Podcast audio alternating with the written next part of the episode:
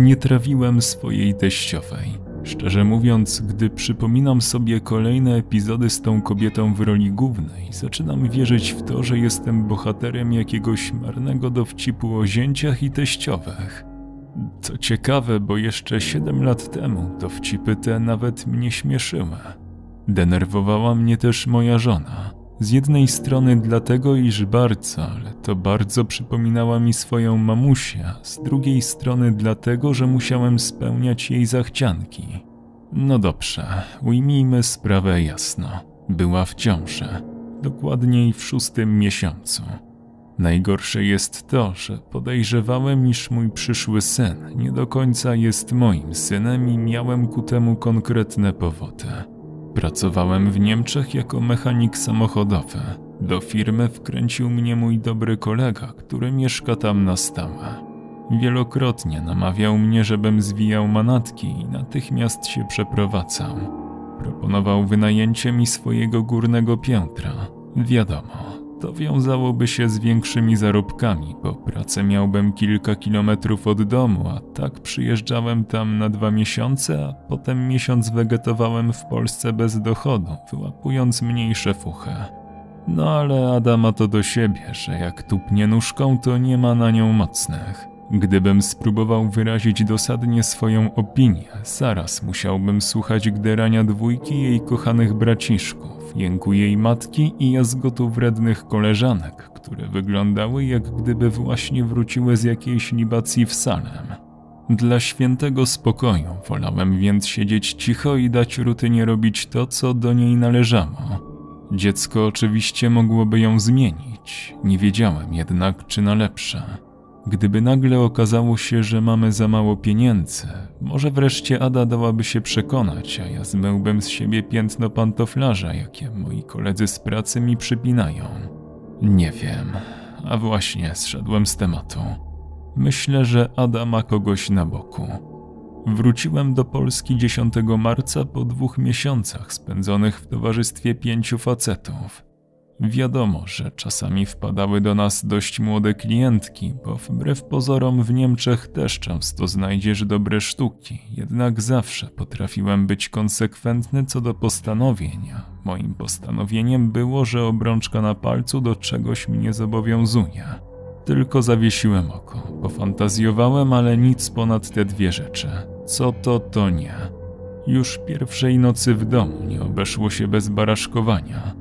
Kilka dni później Ada wymiotowała i zaczęła podjadać. Kuźwa, czy w ciągu zaledwie tygodnia miało dojść do takich zmian?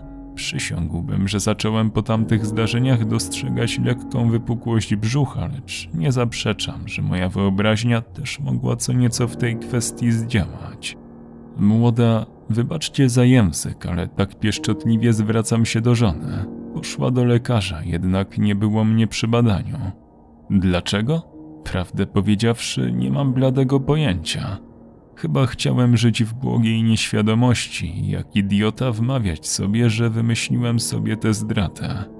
Nie zamierzałem bawić się w detektywa tylko po to, by dowiedzieć się o ojcostwie listonosza, sąsiada bądź innej losowo wybranej osoby płci męskiej. Po prostu odpuściłem sobie, aby zbytnio się nie denerwować.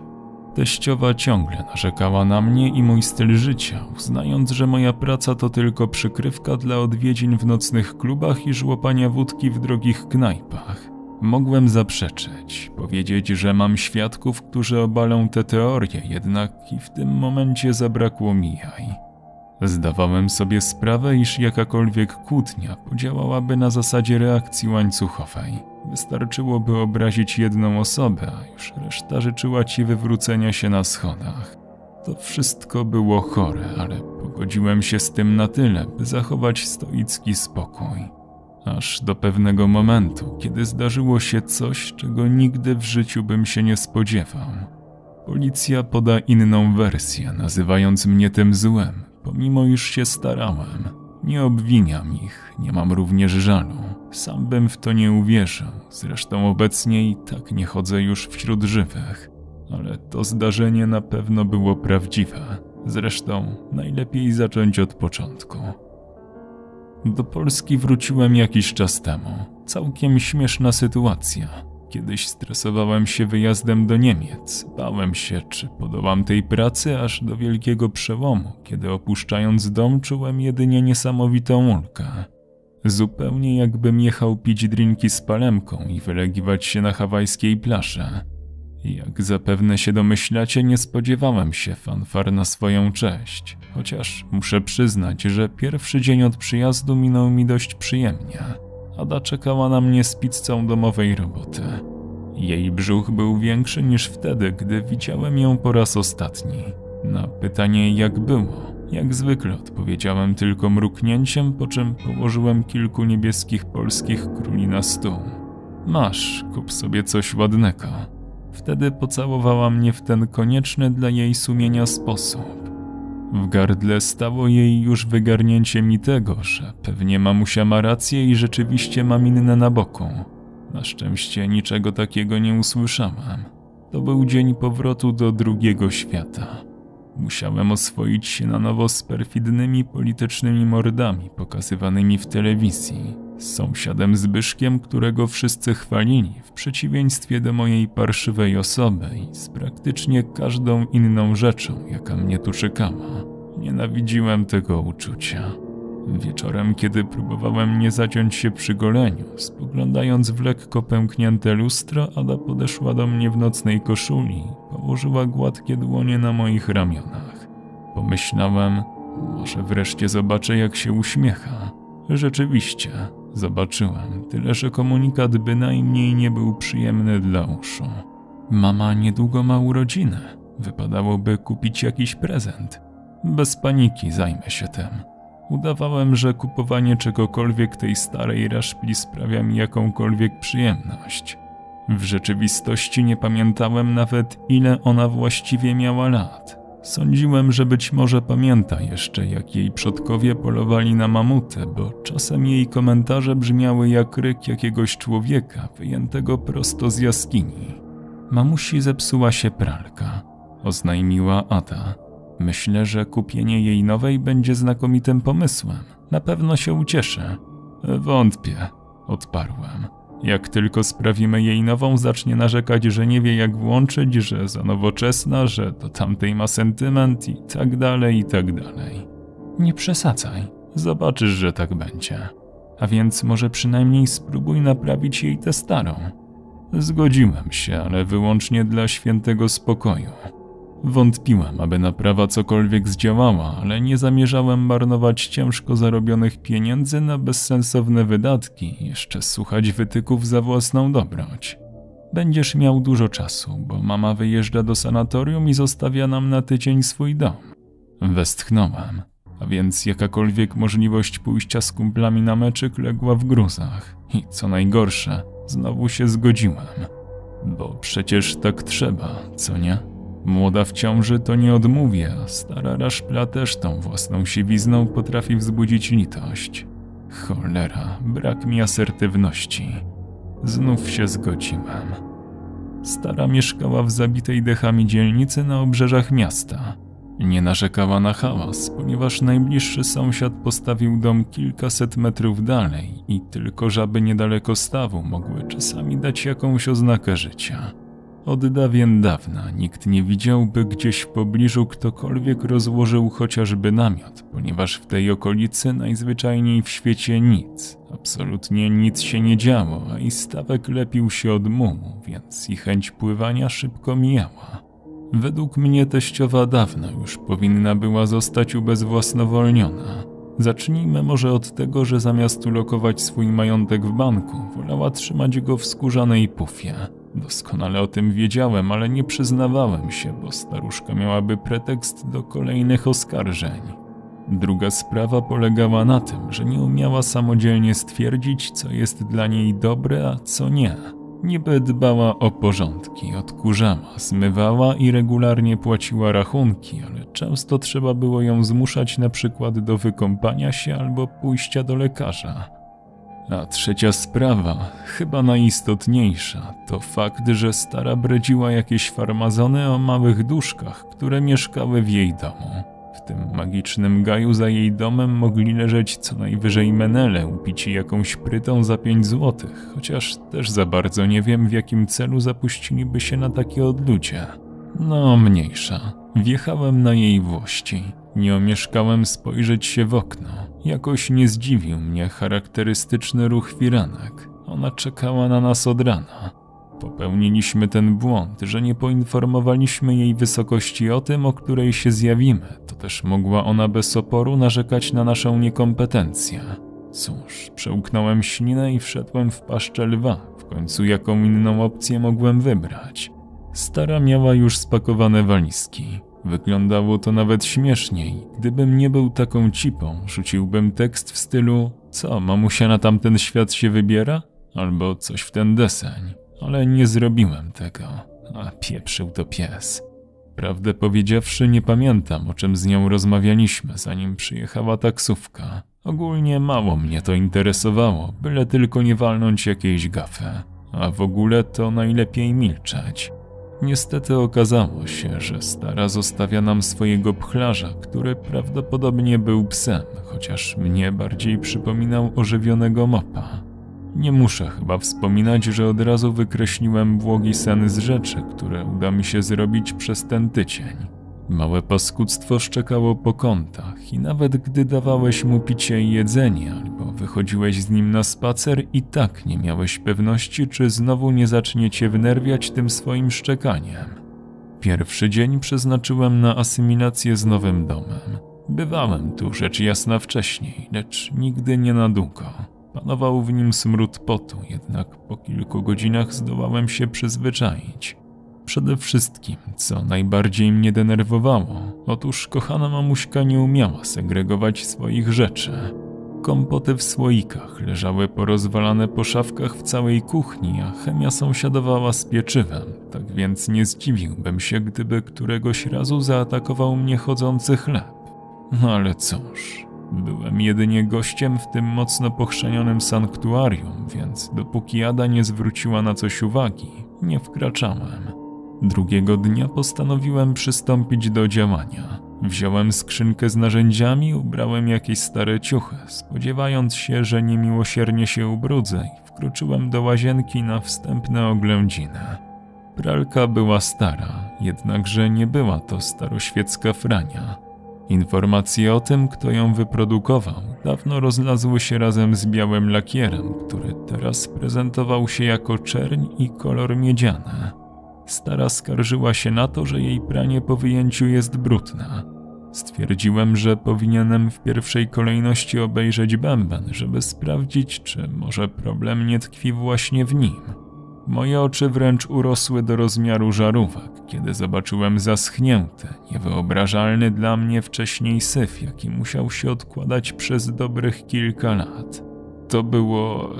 Nie mam pojęcia, jak to w ogóle opisać. Wyglądało to jakby ktoś wysmarował łożyska gliną, obłożył porwanymi gazetami i kompostem, a smród unosił się z tego tak potężny, że nawet pełne szambo przy tym się chowało.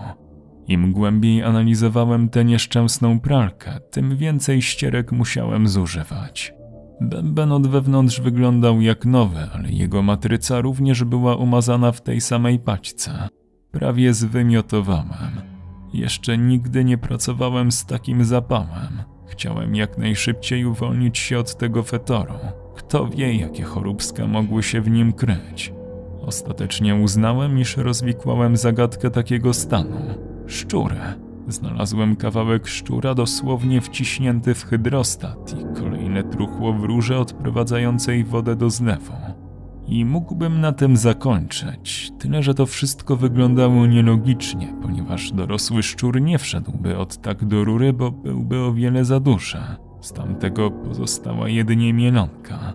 Tak naprawdę jedyne co sugerowało, że był to szczur, to dobrze zachowany ogon. Lecz tuż po tym, jak pozbyłem się szmat i umyłem podłogę, mój niepokój najzwyczajniej w świecie wyparował. No dobrze, może miałem jeszcze kilka przebłysków, jednak wolałem się nie przejmować takimi błahostkami. Chciałem sprawdzić działanie pralki następnego dnia, kiedy uzbiera nam się trochę brudnych ubrań. Dopiero trzecia doba mojego pobytu w tym wątpliwej jakości przybytku sprawiła, że nie mogłem zasnąć. Ada delikatnie zasugerowała mi, abym odmalował jej wysokość łazienkę. Użyła dość konwencjonalnych argumentów, jeśli oczywiście wiecie, co mam na myśli. Tak więc wstałem około szóstej, wypiłem mocną kawę i pojechałem polonezem do najbliższego sklepu z materiałami budowlanymi. Uznałem, że błękitny będzie najlepszym wyborem. Po powrocie obłożyłem całe pomieszczenie gazetami, powynosiłem kilka rzeczy, przebrałem się w strój roboczy i pochwyciłem wałek malarski. Z robotą męczyłem się trzy godziny, głównie dlatego, że wszystko mi gdzieś znikało. Zachciało mi się pić, więc odkręciłem wodę mineralną i jak każdy dumny z siebie chłop, zacząłem pić z gwinta. Gdy skończyłem, zorientowałem się, że nigdzie nie ma nakrętki. Zdziwiłem się, bo była czerwona i na czarno-białej prasie raczej by się wyróżniała. Wzruszyłem jednak tylko ramionami i kontynuowałem pracę. Ale tu nadeszło drugie zdziwienie, bo gdzieś przepadł mi wałek. Potem zorientowałem się, że znajduję się w wannie. Miałem dobrą pamięć i wiedziałem, że na bank odstawiałem go na podłokę. Wydawało mi się, że coś zatuptało za kratką wentylacyjną. Pomyślałem, chłopie, jesteś przewrażliwiony i twoja podświadomość płata ci figle. Rzeczywiście nie czułem się tutaj pewnie. Stara nie doceni mojego wysiłku i nadal będę tak samo złym zięciem jak kiedyś. Po skończonej robocie znów sięgnąłem po butelkę, by pociągnąć łyk. Ta woda smakowała jak szczynę. Mówię serio. Przysiągłbym, że ktoś naszczał do środka. Ale przecież było logicznym, iż w domu znajdowaliśmy się tylko we dwoje, nie licząc tego uciążliwego pchlarza. Inna dziwaczna sytuacja nastąpiła, kiedy już trochę później, po obiedzie, próbowałem odkręcić gniazdko elektryczne. Ada powiedziała mi, że kiedyś jej ojciec, swoją drogą niezły jajcarz, jedyny, niestety nieżyjący już członek rodziny, którego lubiłem, źle je umieścił i za plastikiem z uziemieniem nie znajdowało się absolutnie nic poza pustą dziurą. Nie mam pojęcia, jak można źle przykręcić gniazdko. Mówi się trudno, trzeba ten mankament poprawić. Oczywiście tak banalna rzecz nie mogła mi się nie udać, jednak niemiłosiernie się pokaleczyłem. Chciałem wypełnić dziurę i za każdym razem, kiedy moje palce znalazły się blisko otworu, coś bliżej nieokreślonego, jakby igła, kuła mnie w opuszki.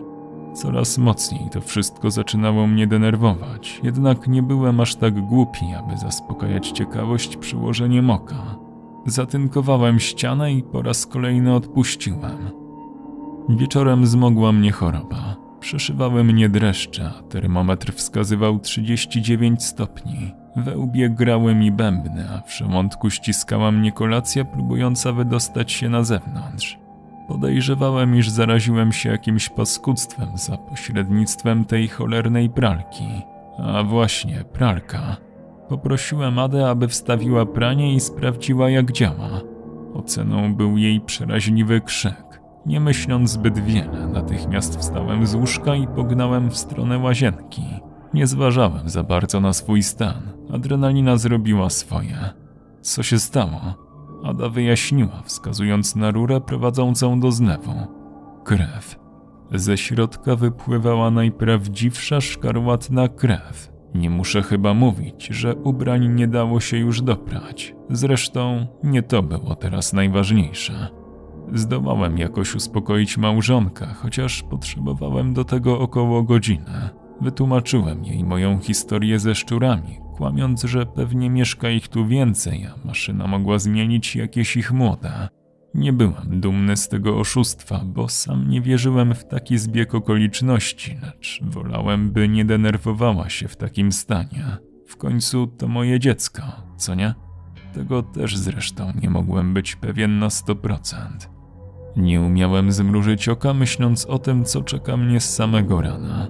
A uwierzcie mi, dobrze wiedziałem, co mnie czekało. Musiałem jeszcze raz przyjrzeć się tej cholernej pralce. Musiałem do cholery, inaczej bym sobie tego nie wybaczył. Wstałem jeszcze na bosaka i sklejącymi się powiekami pochwyciłem skrzynkę z asortymentem Majsterkowicza. Rozkręciłem stare pudło tak jak przedtem i przeżyłem déjà vu. Znowu naraziłem się na smród ogromu brudu, jaki znalazłem w środku. A jednak tylna ścianka wyglądała, jak gdyby wyryto na niej wąską szparę. Dlaczego wcześniej jej nie zauważyłem? Dotknąłem jej. Blacha otworzyła się jak drzwi, prezentując ciemny tunel, do którego zdołałby wcisnąć się tylko jakiś gryzoń. Przetarłem oczy. Nie, nie poniosła mnie fantazja. Nie chodziło o byle dziurę, tylko o norkę. Kiedy wyostrzyłem wzrok, zdołałem dostrzec rosnące wewnątrz grzyby i ślady małych stóp odciśnięte na kruchej skale. I wtedy usłyszałem pieśń. Brzmiała rytualnie, a ci, z których się wydobywała, majaczyli w transie jej kolejne zwrotki. Nie miałem bladego pojęcia, o czym traktowała ta przyśpiewka, ponieważ używano jakiegoś dziwnego języka. Brzmiał trochę jak polski dialekt, tyle że wyciągnięty sprzed tysiąca lat. To też niektóre pojedyncze słowa mogłem w pewnym stopniu zrozumieć, ale wyjęte z kontekstu na niewiele się zdały. Przybliżyłem się jeszcze bardziej i nie wytrzymałem. Smród był tak silny, że w połączeniu z moją chorobą sponiewierał mnie na wzór szmacianej lalki. Dosłownie dopełzłem do sedesu i wyżygałem się za wszystkie czasy. Sam dziwiłem się, skąd tyle się tego we mnie znalazło.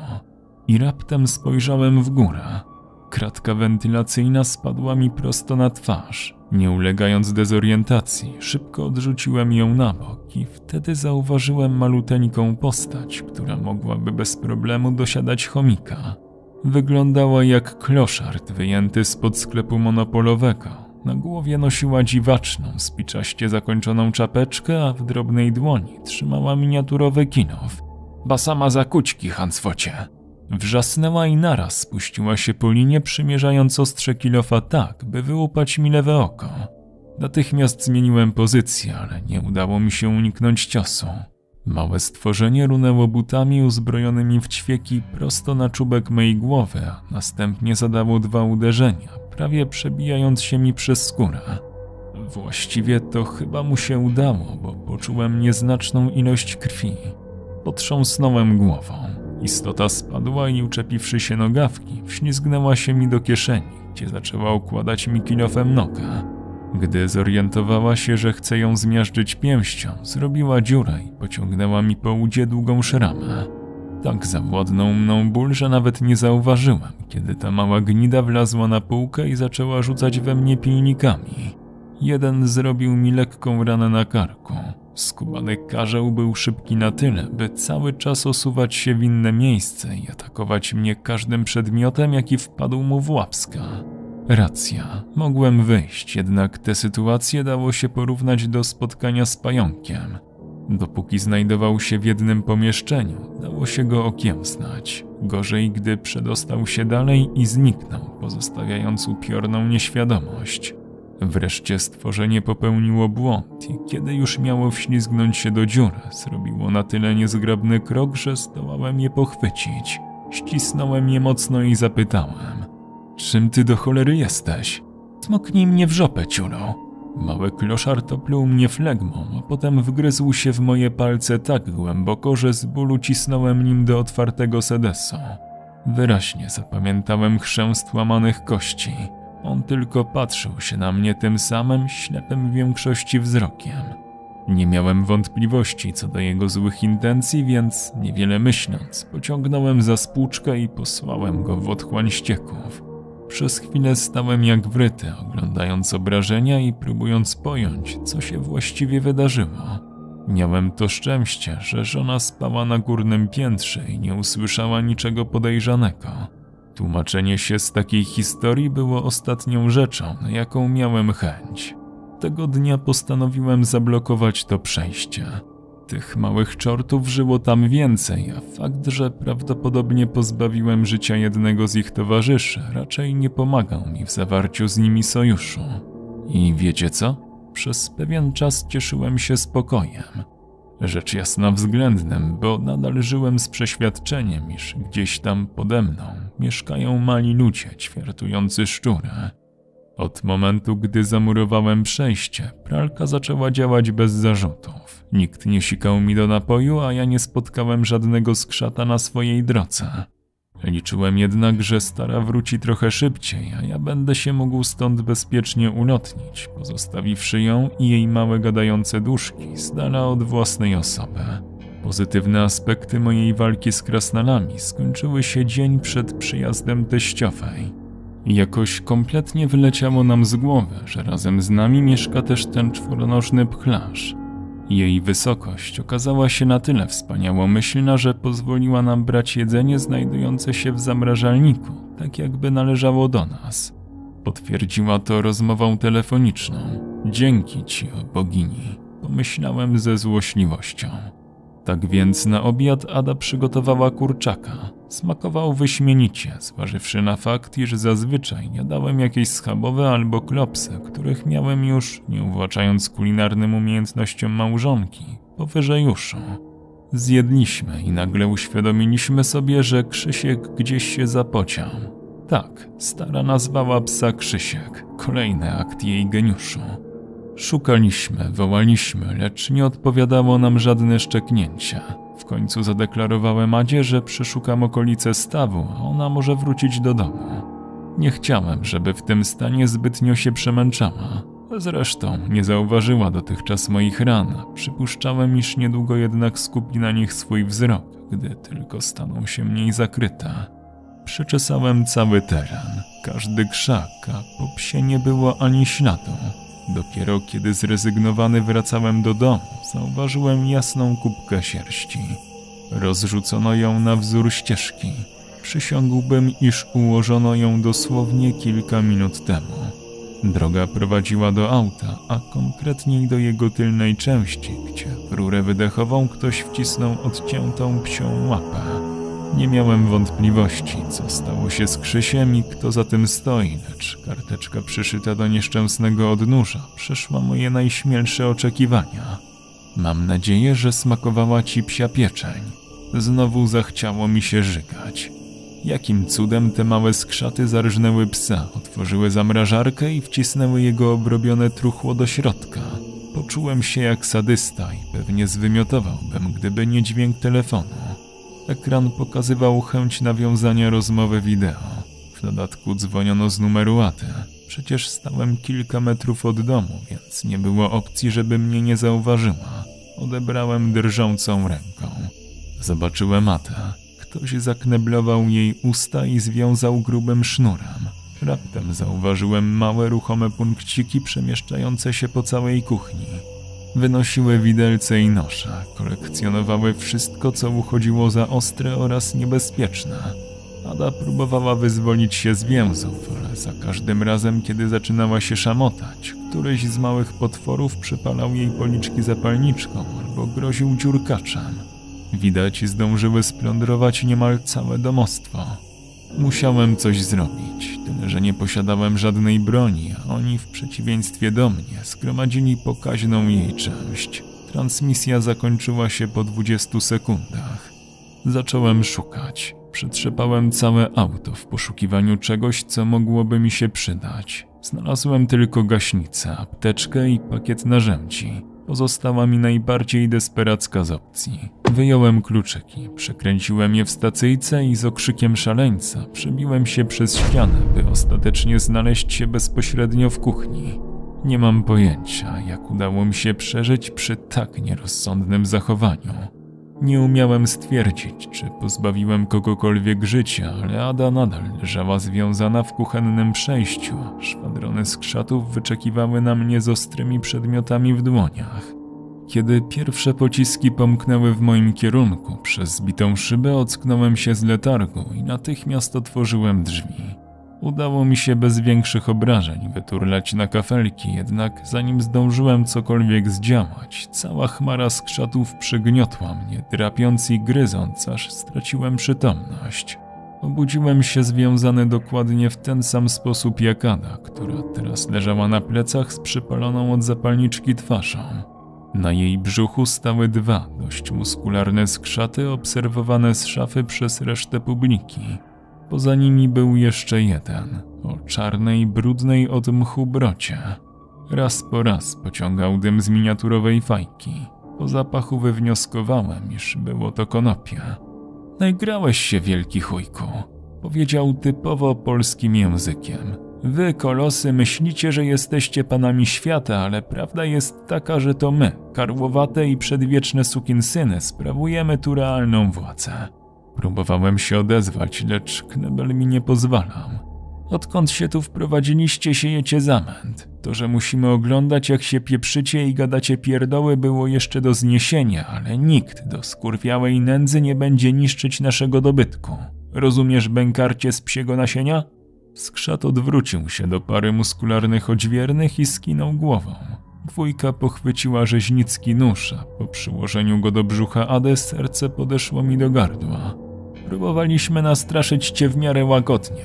Osobiście naszczałem ci dowody. Przyjemnie oglądało mi się, jak łepczesz ją i się krzywisz. Ale mój kuzyn, szafranek, był nadpobudliwy i koniecznie chciał własnoręcznie cię wykończyć. Zabiłeś go z premedytacją. Na szczęście opatrzność Welesa pomogła nam odnaleźć jego zwłoki, sakralnie je pożreć, jak to mamy w zwyczaju. Kuźwa, po co ja tyle gadam? Skałka, wywłok, wyrwijcie gówniarza tej suce. Niech zobaczą, że wiuk pokrzywka nie pieści się w tańcu. Skrzat powtórzył później ten sam zwrot w bardziej archaicznym języku i ku mej trwodze dwójka zbrodniarzy nacięła brzuch mojej ukochanej Jatę. Leciały mi łzy, szamotałem się, lecz na próżno. Ada próbowała krzyczeć, a w momencie, gdy zobaczyła, jak jej brzuch dosłownie otwiera się na wzór paszczy, prezentując organy, w jej piwnych oczach pojawiła się oznaka piekielnej agonii. Nie było dla niej żadnego ratunku. Przyznałem to z bólem, ale naprawdę w żaden sposób nie mogłem pomóc. Byłem wściekły, rozgoryczony, a zarazem bezsilny. Cudem udało mi się wyślizgnąć rękę z liny, jednak udawałem, że jestem bezradny, żeby te małe potwory nie próbowały mnie zabić. Pokrzywka rozkazał wyjąć płód, ponieważ jak uważał, młode mięso człowieka wyśmienicie smakuje z bazylią. Cały czas naprzemiennie używał dialektu i języka polskiego, jakby chciał pokazać swe lingwistyczne umiejętności. Patrzyłem na dziecko, które przecież za kilka miesięcy mógłbym przewijać, uczyć mówić i robić wszystko, by zapewnić mu bezpieczeństwo. Za późno. Chyba tylko przypadek spowodował, że zauważyłem, jak z samochodu wycieka paliwo. Krople kapały na podłogę, tworząc sporą kałużę. Pomyślałem, że skoro dotąd nie miałem jaj, nie miałem czegoś, co powinien posiadać każdy prawdziwy mężczyzna, to dzisiaj udowodnię swą wartość. To był ten moment. Wyrywałem się z poziomem adrenaliny, jakiego nigdy dotąd nie osiągnąłem. Zarówno Maligapie, jak i sam pokrzywka natychmiast rzucili się na mnie. Czułem, jak ktoś wbił mi igłę w gałkę oczną. Czułem, jak zdzierano ze mnie skórę, kawałek po kawałeczku. Deptałem tych małych gnojów tak długo, aż nie pojawił się jakiś oprawca uzbrojony w zapalniczkę. Kiedy udało mi się wreszcie takowego zlokalizować, pochwyciłem go i ścisnąłem tak mocno, że rozprysł się na miaskę. Trzymałem zapalniczkę dłonią pozbawioną paznokci, jednego z palców, ale czułem się szczęśliwy. Rzuciłem się w stronę samochodu i nacisnąłem stryczak. Wywołał płomień. Wybuch pojawił się niemal natychmiastowo. Nie wiem, czy udało mi się uśmiercić całe plemię tych paskudztw, ale wydaje mi się, że tak ponieważ z domu nie została ani jedna nietknięta przez płomienie deseczka. Wiem tylko, iż policja wzięła mnie za głównego sprawcę, a ciała skrzatów w wyniku wybuchu rozpadły się na cząsteczki niezdatne do zweryfikowania. Pewnie uznali je za truchła szczurów. Tak czy owak należało przyznać rację teściowej. Małe duszki naprawdę zamieszkiwały ten dom. I bynajmniej nie przypominały krasnoludków wyjętych z bajek. Autor opowiadania Drago Trim czytał Quadrotas. Osoby wspierające powstawanie nowych treści to Kalusia, Syrenka Ladacznica, Brutal Drop, Sebastian Król, Gregorikos, Lucky Gusi, Mateusz Z, Fra Martin, Wiktor Walczak, Bartek Koziara, Ewa Obersik, Alastor, Wojti 262, Milki Rainbow, Magdalena H., Gons, Małgorzata Pac, Near Death, Anna Rachuba, Tomasz Kowalewski, Krzysztof Kozak-Ślęzak, Mariusz Śnieżko, Robert Siwek oraz Jan Kowalczyk. Do usłyszenia.